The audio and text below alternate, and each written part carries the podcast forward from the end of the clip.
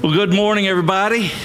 I have been looking forward to saying those words to you, and those of you that are new to Memphis Christian Church, I want to say to you, welcome home. I, there's no better two words uh, to hear from your church family, from your family, your blood family, family, family.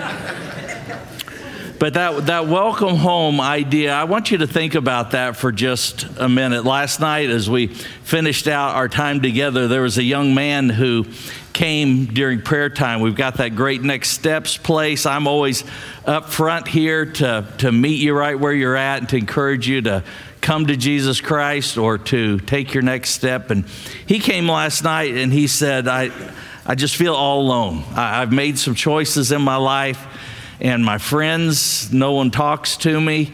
Uh, he shared some other things. His dad's been gone for a few months. And uh, I stopped by his mom, you know, on my way up front after decision time. I said, I'm going to bring your son up and we're going to pray for him as a church family. I want to make sure that's okay with you. And it was in that moment that I realized he needed to be re welcomed last night he needed to know that no matter where he'd been, no matter what his experiences were while he was away from home, that not only was his mother there to welcome him, but that all of his church family was there to welcome him. And so this morning, I see some of you who haven't been here for a little while. I don't know where you've been. I, have been looking for you the last three weeks while I've been gone. But it's great. It's great to see you. And I just want to say to you, welcome home. Eileen Hines, who's usually right down front here, she had surgery after following this pa- falling this past week, and I just heard from her daughter on my way in. They're watching online today. She's without pain medication, and so she's loosened. So let's all welcome her. I sure love it that when we're out of town, when we were in wherever we were at, Wyoming, Montana, the last couple of weeks, we were able to be part of what's going on online, uh, in and out of the service, poor service coverage, but we were able to connect and keep up. And I'm glad that Eileen and others have that this morning.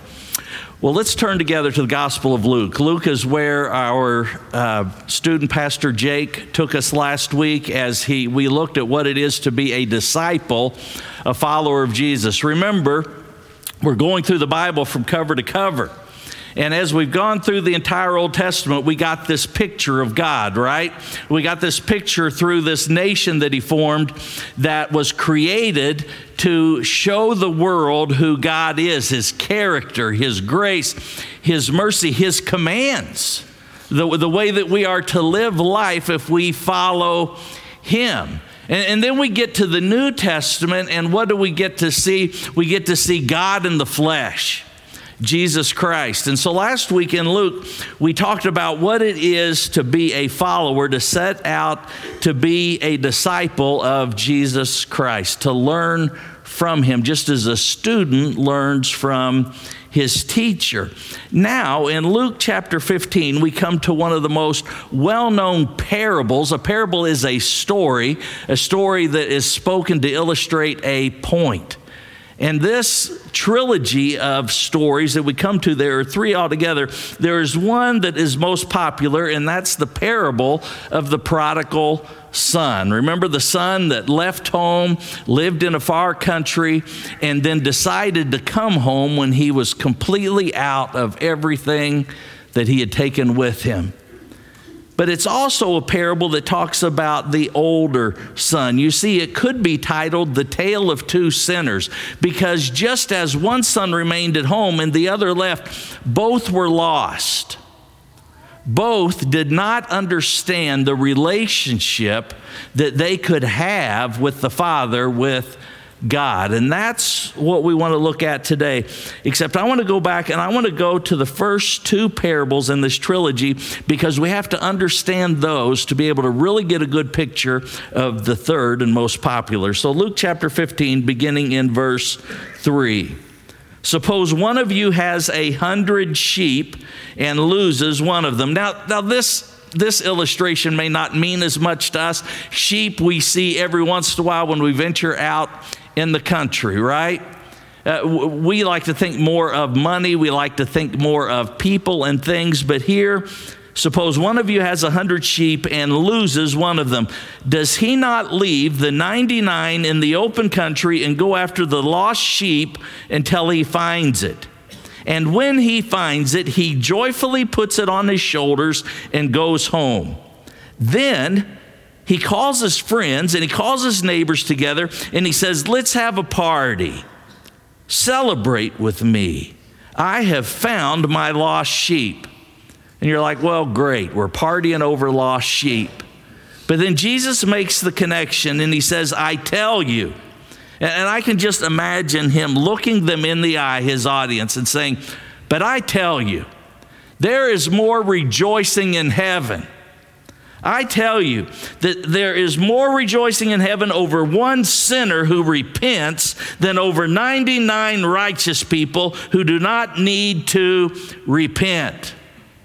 And all of a sudden, it becomes personal. He goes on, just in case sheep don't mean anything to the people in the crowd, he goes on in verse 8 and he says, Or suppose a woman has 10 silver coins and loses one. I, I, I brought 10 coins with me, and somewhere along the line, and pulling out my phone or something, I, I lost one. Now, this woman in this story, this illustration that Jesus has given us, it says that she had 10 of them, and she all of a sudden she realized she had nine. And what does she do? She stops everything and she goes throughout her house now, she didn't look just like our kids look, right? Or our husbands, right? You open up the refrigerator, look, uh, it's not in there, honey. And come right back and they point out it's right there in front of us. She turned the house over. Now, every once in a while, I flip our couch over, and you wouldn't believe the stuff that gets underneath there.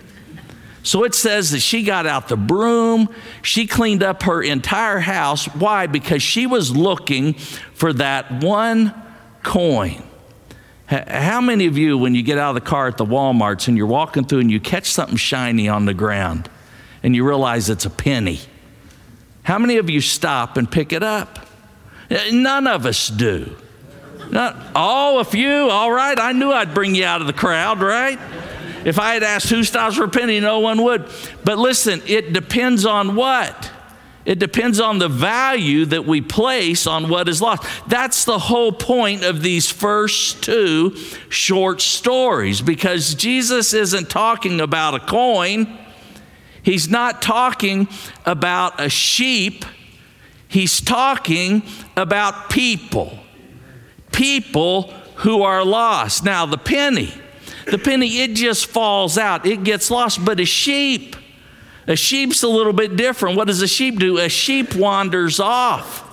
And what I think is so cool about this story about the sheep, the coin story is cute too, but, but the one about the sheep, it answers the question are lost things really worth the search that pursues because the thing about sheep is is at some point that sheep decided that it wanted to get lost now, maybe it didn't think it was going to be lost. Maybe it thought, well, the grass is a little greener over there. Uh, maybe there was a better looking sheep that walked by, and so that sheep decided, hey, I'm going to follow her. I'm going to follow him. You know, we've got, or we did, we had a couple dogs, we've got one left. And you know, when you open that door, sometimes dogs do what? They run out and the first thing that my dog does, or their dog actually, that their dog does when it runs out is it goes right over about three acres into the pasture next to ours. And you know what it finds? It finds a good wet pile of cow manure. And that dog rolls and rolls and just, it's like getting perfumed, right? Some of you take your dogs to the groomer, just let them out in the country. They'll come home smelling really nice. But that's what sheep do. Sheep, they decide that things are greener out there, and what do they find themselves in? They find themselves in a bunch of filthy water. They find themselves wallowing in their own sewage. And then this guy goes out and he looks for this sheep. And what does he do with this dirty, nasty sheep? He picks this sheep up and he puts it around his neck and he carries it home. And when he gets home, not only not only does he return the sheep, But he calls his neighbors and his friends and he says, Let's party. Let's party over this dirty sheep. And they celebrate. And one more time, Jesus says, Rejoice with me. I found my lost sheep. I tell you, there's more rejoicing among the angels in heaven over one sinner who repents. Jesus isn't talking about a coin, he's not talking about a sheep, he's talking about us. And Christians, people who follow Jesus, we need to understand something. And this parable of the coin, the parable of sheep, points us to it, and that is that our value is not earned. there's nothing we can do to create a value for our lives. Now, there's a lot of ways that we try, and we're going to talk about that in a minute. But for the Christian, our value is ascribed to us by God. It's not something we create, it's not something that we earn. But when we become a Christian, our value is discovered. Now, every other belief system, every other belief system teaches that you have to earn your value. Islam, for example, you have to do all these things in order to create your value. And, and then when the end of life comes, if you're lucky, if you're lucky, you might get a reward in paradise. But, but, but you have to work for your value. Hinduism, I, I, I love that one even better. It, it's the path of devotion. You find a God, a little g God, something that, a statue that you can devote yourself to. And if you do a good job, if you stay devoted, then when you die, you're going to be reincarnated. You're going to come back through the caste system as something better. For example, you, you die a dog, or you die a cat, excuse me, you come back as a dog, right? M- much better than a cat. Last night I was teasing Amanda Dickerson about that, and she sent me a meme, and that meme said, uh, You die a cat hater, you come back as a mouse. But right, you, you, die as a man, you come back as a woman, right? It's, it's the caste system. It's about devotion. Secularism, political systems, all require you to earn your value. And that's why following Jesus is so different. Ephesians 1 4 says, long before Genesis chapter 1, long before God spoke and the heavens and the earth were created, it says that He had us in mind. He had already decided our value. He had already ascribed to us value, that we would be the focus of His love. Now, that sheep, that sheep was ascribed value by its owner, regardless of what it did, how smart or stupid it was, whether it was found or lost.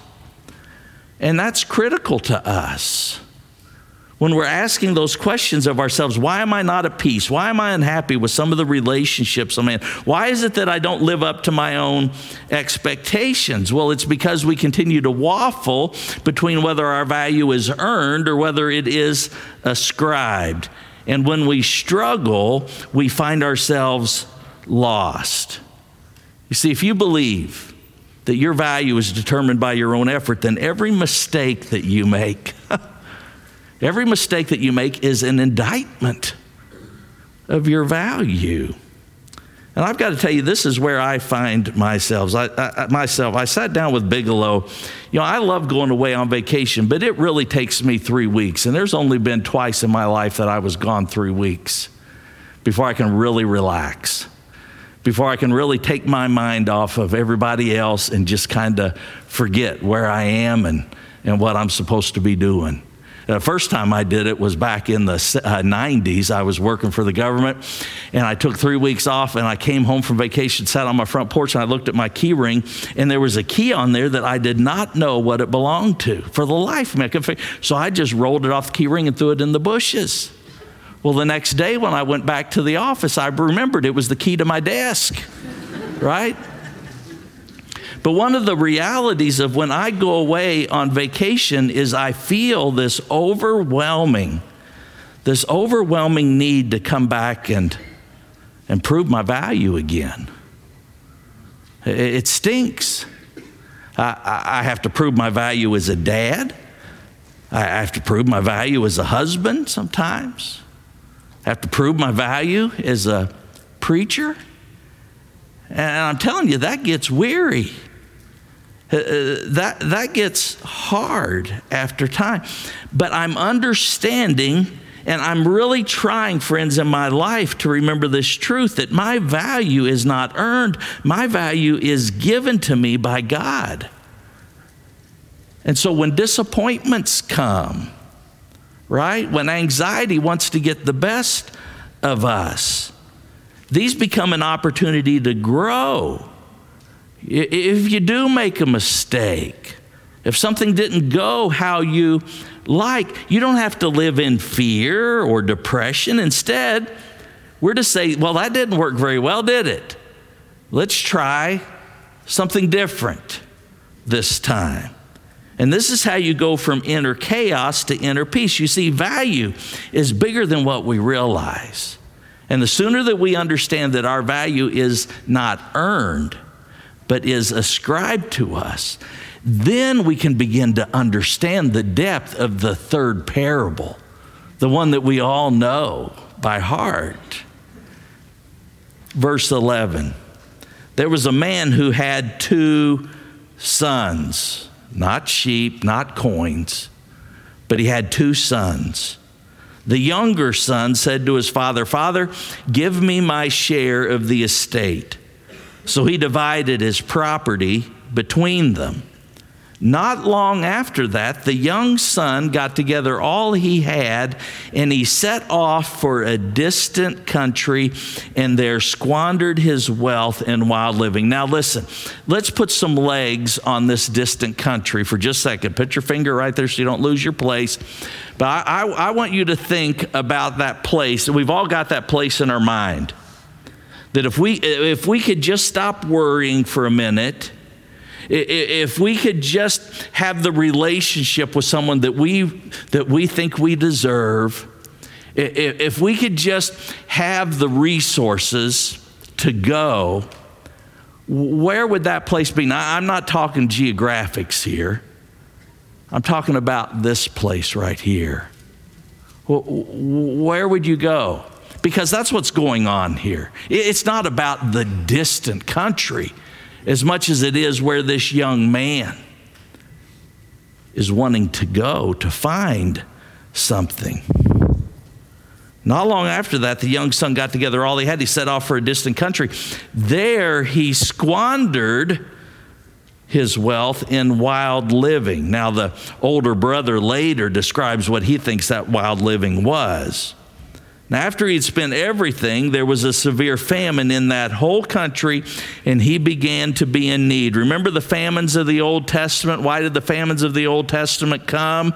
Because the people had done what? They had stopped relying on God, they had gone their own way. They had gone off to that distant country where they spent everything that God had shown them and they all gave it up for other things. And so famine would come to draw their attention back. And it says, famine came in that whole country, and he began to be in need. So he went and he hired himself out to a citizen of that country, someone with means, a business owner. Who didn't really want to have anything to do with him, so he sent him to his fields to feed pigs. It says that boy longed to fill his stomach, even with the pods that the pigs were eating, but no one gave him anything. When he came to his senses, he said, How many of my father's hired men have food to spare, and here I am starving to death? I will set out and go back to my father and say to him, Father, I've sinned against heaven and against you. I'm no longer worthy to be called your son. And here's where I want you to make an underline in your Bible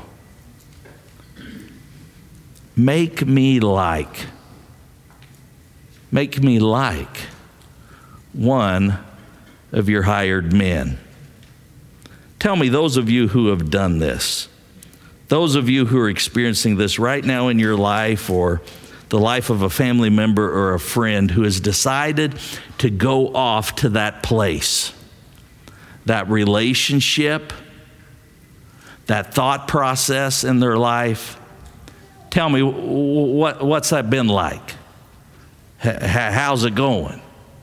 Uh, some of you are on top of the world.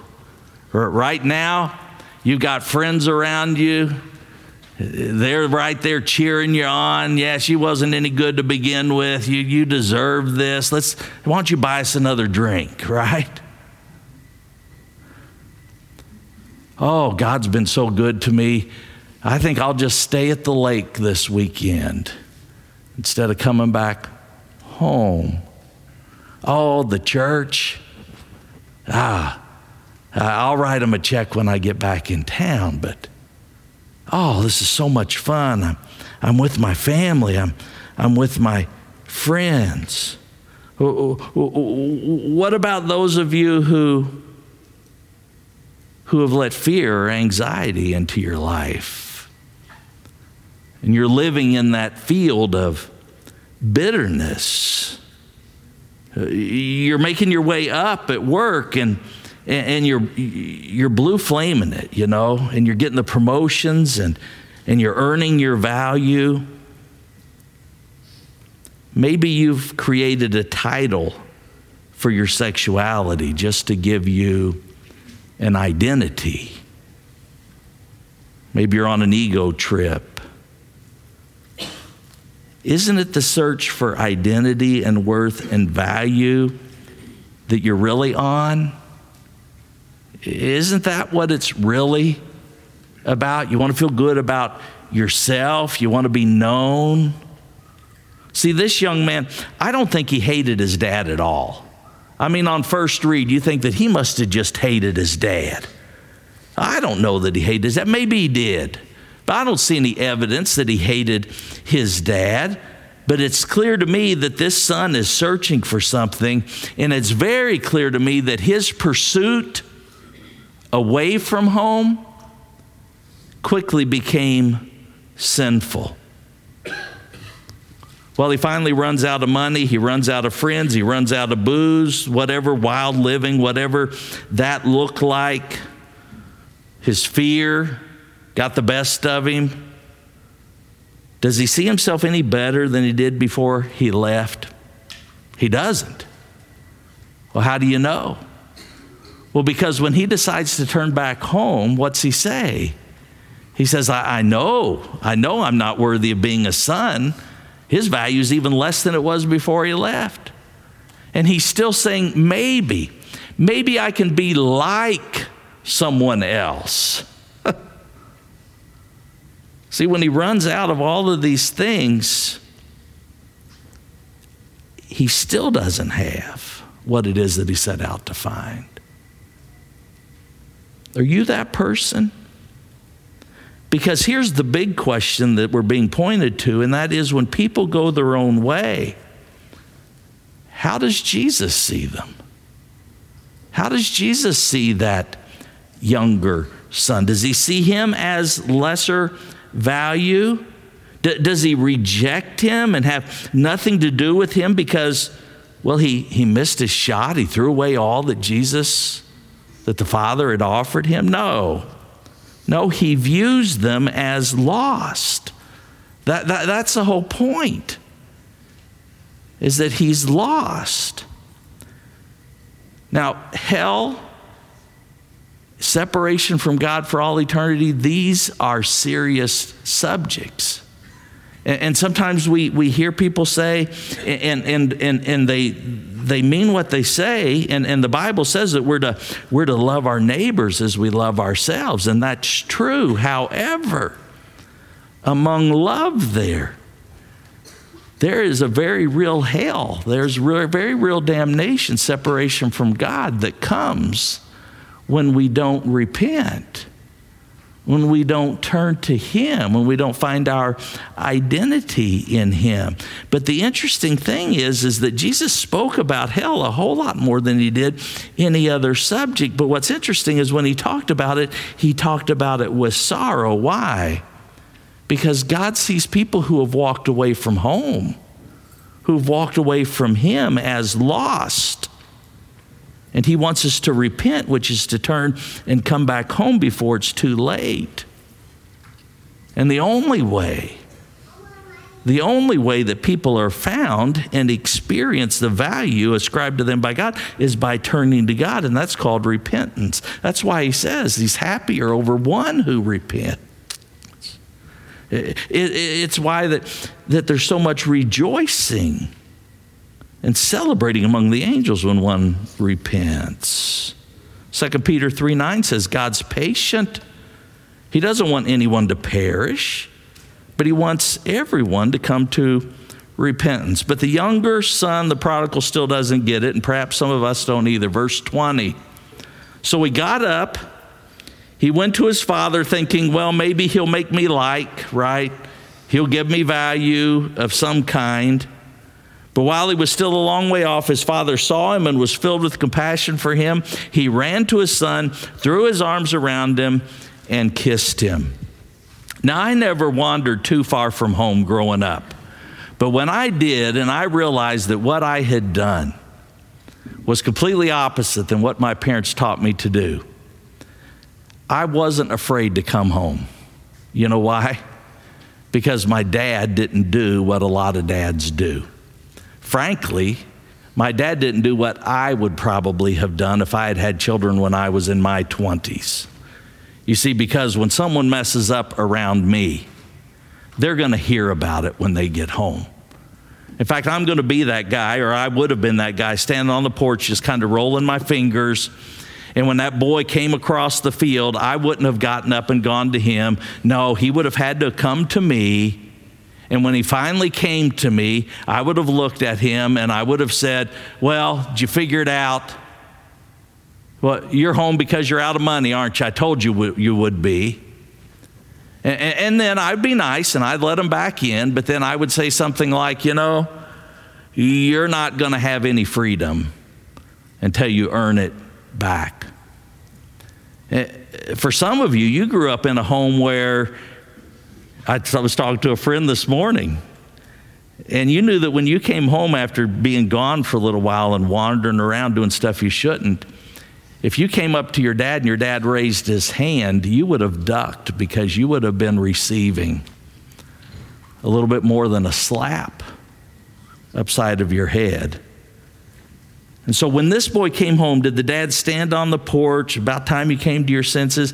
Did, did he say it's time to pay your dues and get back? No. He saw his son, and from a long way off, I, I want you to look at how he reacted, this father. This father picked up his robe, which would have been down to his toes.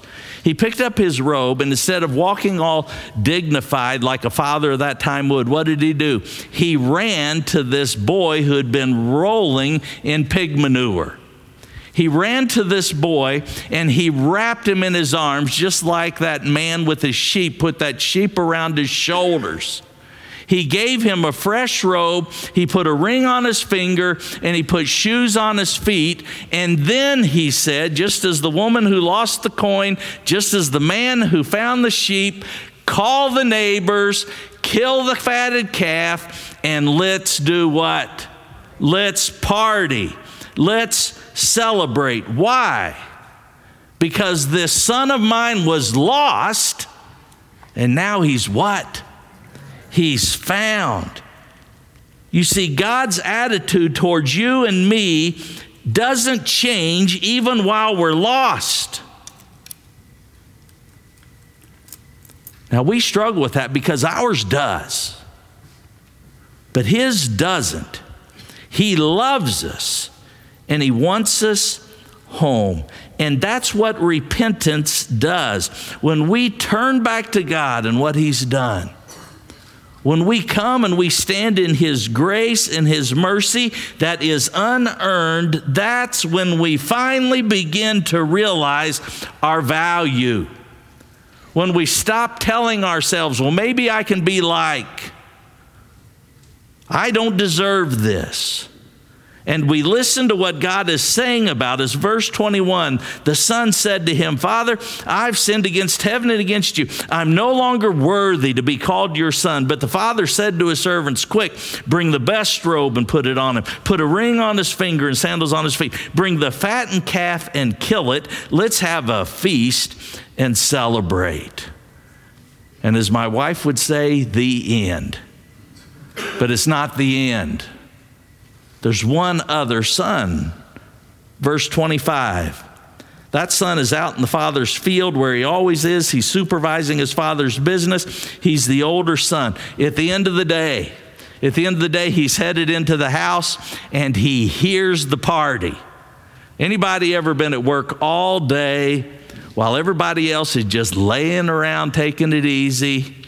You start to get the picture of the older son the older son's been out there busting it every day, just like he always does, trying to please his father, trying to do the right thing. And he comes in and he not only hears the party, but there's always that guy, there's always that person. And for him, it was one of the servants that met him there and said, Hey, you know what's going on at the house? You hear that noise? You remember that no good brother of yours who wandered off and broke dad's heart? Well, he's back. He's back and he's wearing a new robe. He's wearing new shoes. He's got his ring on. And you know what dad did? He killed the big calf that you've been feeding and taking care of. And it says that the son didn't want to have anything to do with being part of the party. Why? Because the older son is as lost as the younger son. And you say, well, he stayed home, he did all the right things. Did he? Did, did he really love the Father? Did he really understand his value?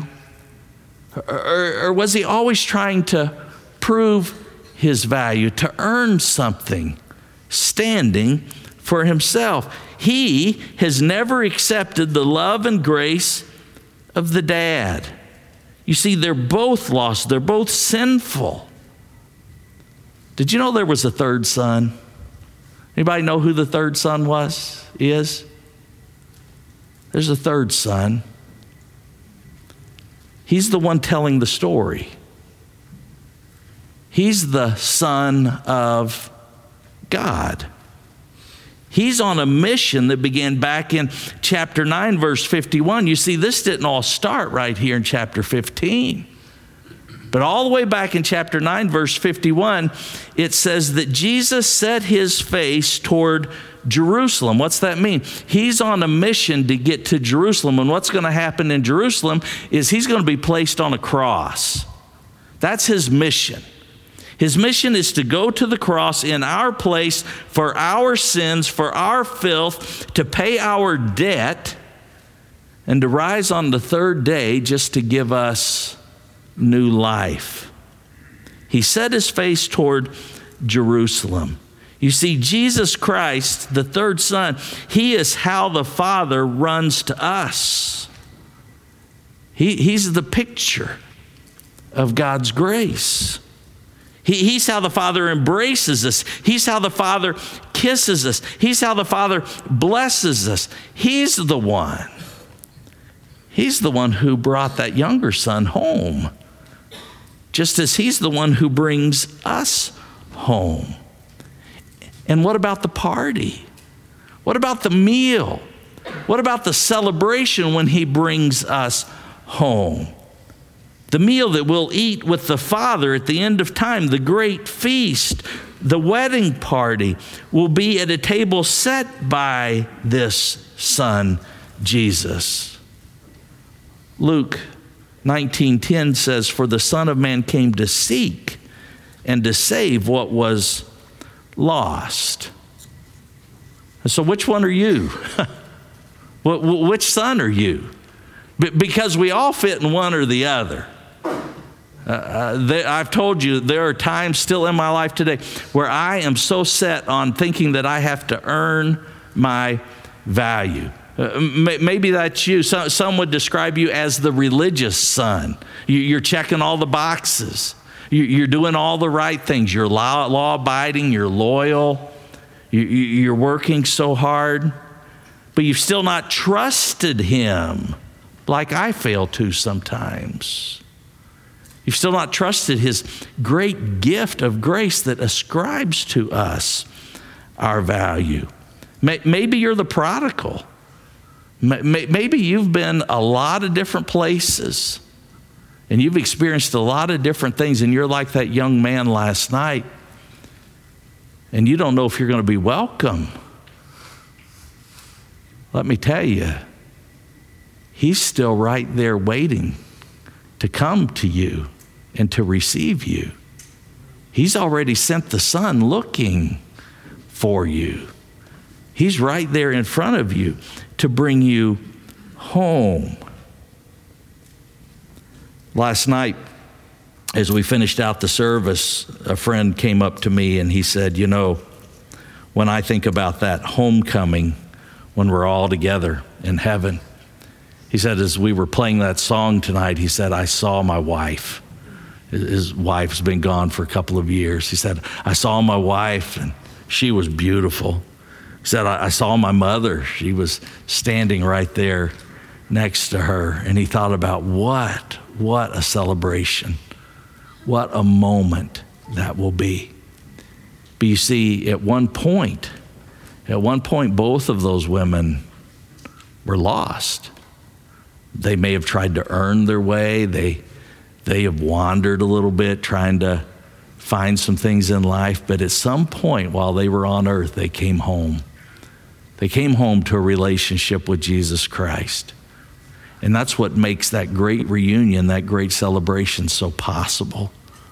I had another person last night ask me, he said, I've just been so unsure about whether I'll get to be in heaven to see my babies again. I'm like, oh, listen, you may not keep your promise, but God sure keeps his. But isn't that one of just many reasons to, to come home? and to be secure in Him. Let's stand together and let's pray. Father, I thank you for home.